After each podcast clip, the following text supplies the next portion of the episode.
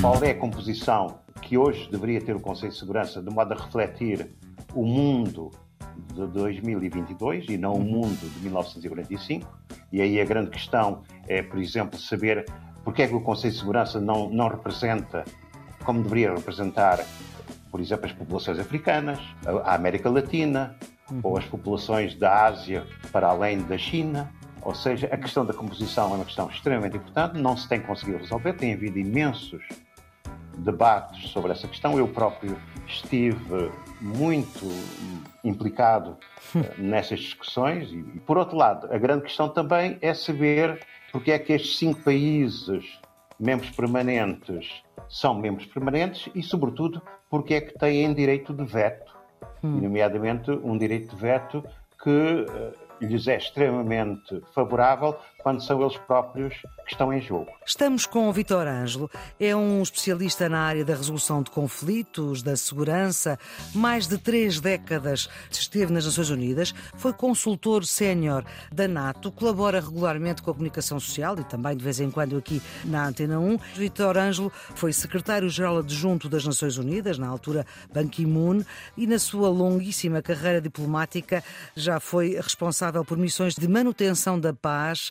na Serra Leoa, na República Centro-Africana, no Chad e também exerceu funções de representação eh, da direção das Nações Unidas, da ONU, eh, no Zimbábue, em Timor, nas Filipinas, na Tanzânia, na Gâmbia, Moçambique, Angola, Guiné Equatorial, São Tomé e Príncipe, enfim, já percorreu o mundo inteiro a tentar manter a paz e há ainda um cargo que vale a pena falar dele, que é que foi diretor do PNUD, do Programa das Nações Unidas para o Desenvolvimento.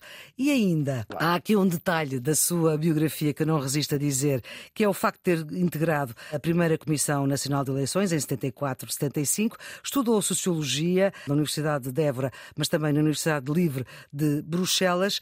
E agradeço-lhe muito aceitar fazer parte desta família do Serviço Público Bloco de Notas. E nós hoje, Vitor Ângelo, vamos querer saber mais sobre o mundo que ficou depois da Segunda Guerra Mundial. Eh, o mundo entende que é preciso criar um palco onde todos estão juntos, todos todos os, os, países estão juntos, que são as Nações Unidas, que o Vitor Ângelo conhece uh, tão bem.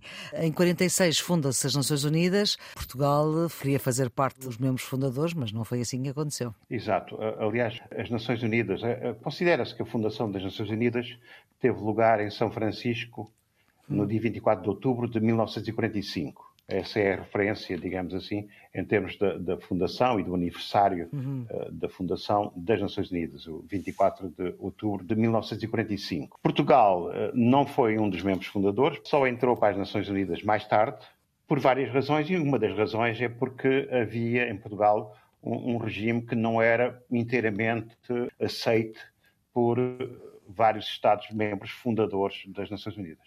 Bom, mas esta Conferência das Nações Unidas, portanto, há um documento fundador, há uma Carta das Nações Unidas que estabelece. É provavelmente dos documentos uh, internacionais mais interessantes, mais completos, provavelmente a melhor referência, digamos assim, no que diz respeito àquilo que deveriam ser as relações internacionais.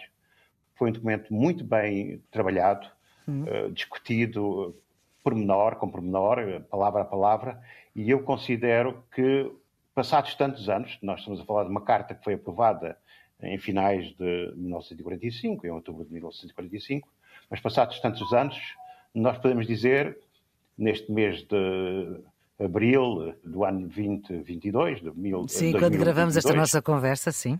Podemos dizer que a, eh, a Carta das Nações Unidas mantém toda a sua validade e toda a sua importância. E eu costumo também dizer que deve ser lida frequentemente, deve ser lembrada frequentemente e uh, vários artigos da Carta das Nações Unidas deveriam fazer parte das referências quando se escreve ou quando se fala sobre os conflitos atuais. Então vamos lá, Vitor Anjo, vamos lá olhar e destacar o que é fundamental nesta carta e que compromete os 193 países que neste momento se sentam naquela Assembleia Geral das Nações Unidas.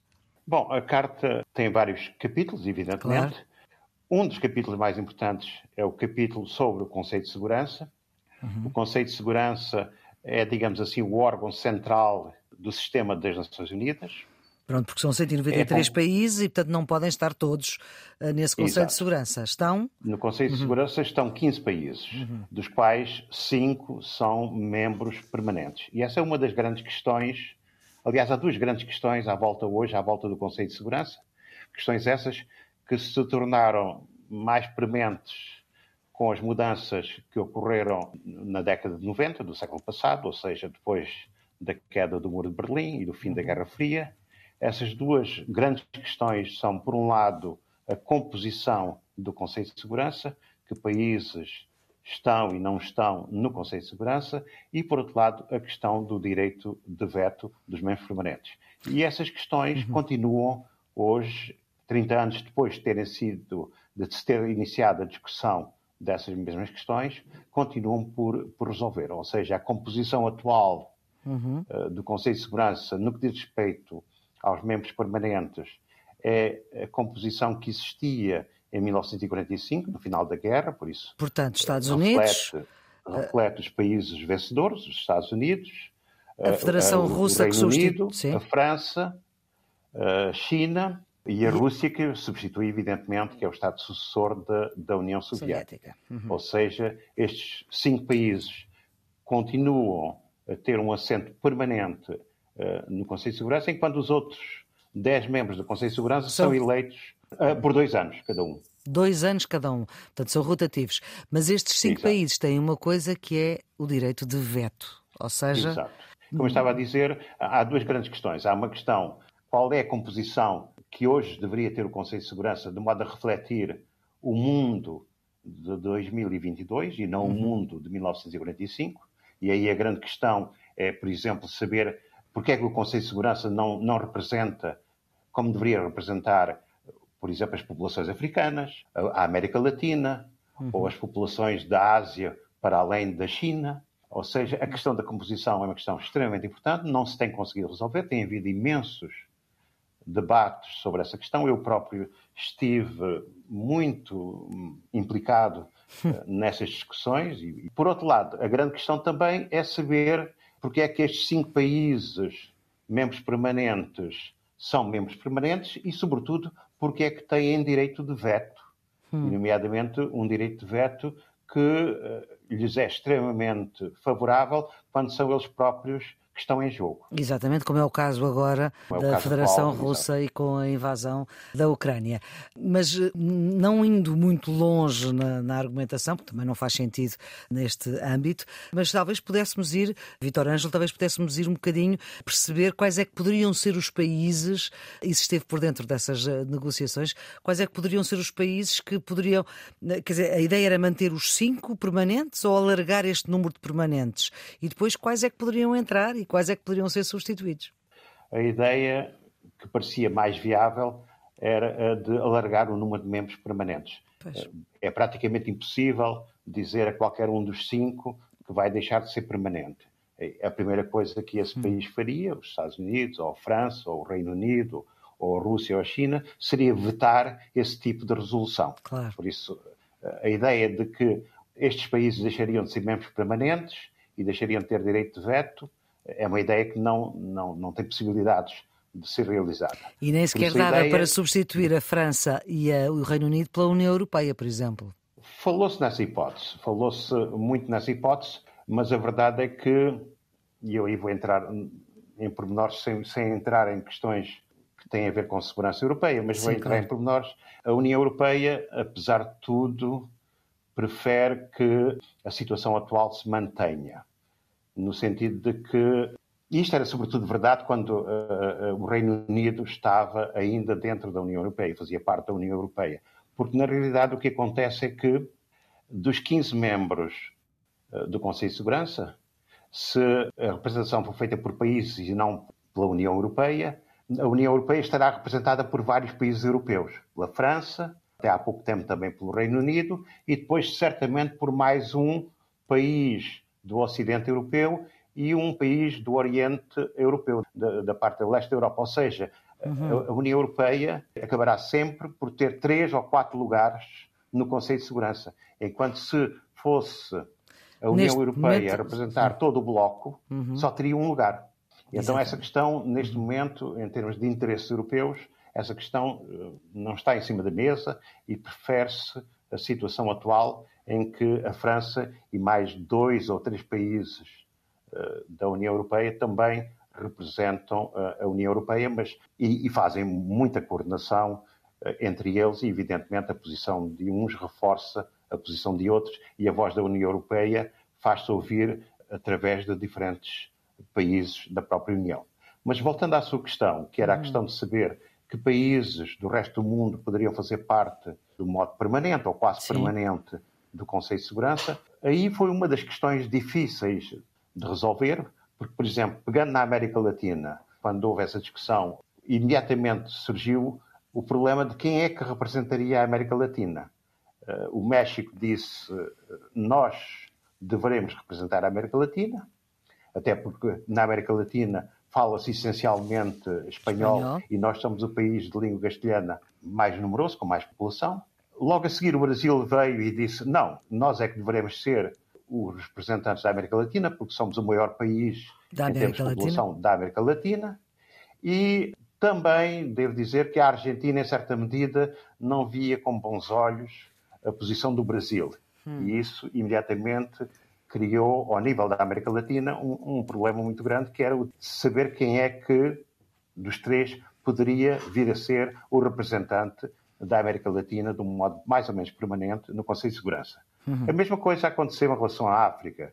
Em relação à África, o problema foi sobretudo entre a Nigéria e a África do Sul. Ambos disseram eles é que deveriam estar permanentemente no Conselho de Segurança. Curiosamente, nessa altura, o Egito também disse uh, o seguinte: mas nós também somos africanos e nós também estamos interessados em estar permanentemente no Conselho de Segurança em representação de África. Ou seja, uhum. também em relação à África, havia dois ou três países, apareceram imediatamente claro. dois ou três países, a fazer pressão para que um deles fosse uh, o representante permanente uh, no Conselho de Segurança. Em relação à Ásia, o país mais que mais imediatamente parecia uh, fazer sentido era a Índia. Uhum. Simplesmente a Índia levantava imediatamente objeções, não só por parte da China, mas também por parte do Paquistão. E uhum. a Índia, por exemplo, quando disse que eles é que deveriam estar como membros permanentes do Conselho de Segurança, a China disse não, uh, talvez a Indonésia é que devesse estar. Hum. E, pronto, e isso não se resolvia. Depois havia Exatamente. a questão também uh, de se o Japão seria considerado um país asiático ou seria considerado um país ocidental e se o Japão deveria ou não estar como membro permanente do Conselho de Segurança. E eu devo lhe dizer que o Japão fez enorme, uma pressão enorme para que esta reforma avançasse e apostou uh, seriamente na possibilidade de vir a ganhar um lugar permanente no Conselho de Segurança. Isto foi de tal maneira importante para o Japão que a cooperação japonesa com o resto do mundo, nos anos 90, hum. cresceu de modo espetacular, como maneira, digamos assim, de ganhar apoios uh, para essa possibilidade do Japão vir a, a pertencer ao Conselho de Segurança. Também em relação à Europa havia alguns problemas, porque a Alemanha queria, sobretudo a Alemanha que tinha acabado de ser unificada, queria também ter um lugar permanente no Conselho de Segurança, até porque uhum. era a maior economia da Europa, da União Europeia, uhum. da Europa. Essa questão também eh, era uma questão delicada. Devo dizer que, além da Alemanha, a Itália também tinha ambições em termos da sua presença e da sua participação no Conselho de Segurança. Ou seja, a questão da composição e da revisão da composição do Conselho de Segurança é uma questão extremamente delicada e é uma questão que não vejo que possa ser resolvida nos próximos anos, até mesmo nas próximas décadas, porque tem este tipo de problemas. E eu não falei dos países árabes, mas havia certamente rivalidades bastante grandes. Países árabes e, e, a, e a zona do Médio Oriente havia bastantes rivalidades, nomeadamente uh, a Turquia tinha uma ambição muito grande e continua a ter uma ambição muito grande, muito grande. ao nível do xadrez internacional. Exatamente, e esta guerra na Ucrânia também uh, não ajuda a essa redefinição do Conselho de Segurança. Bom, Vitor Ângelo, muito obrigada por esta sua ajuda a quem está nos últimos anos do secundário, mas também quem quer saber mais uh, no Serviço Público Bloco Notas, que tem a produção de Ana Fernandes, a edição de Maria Flor Poderoso, os cuidados de emissão de Henrique Santos.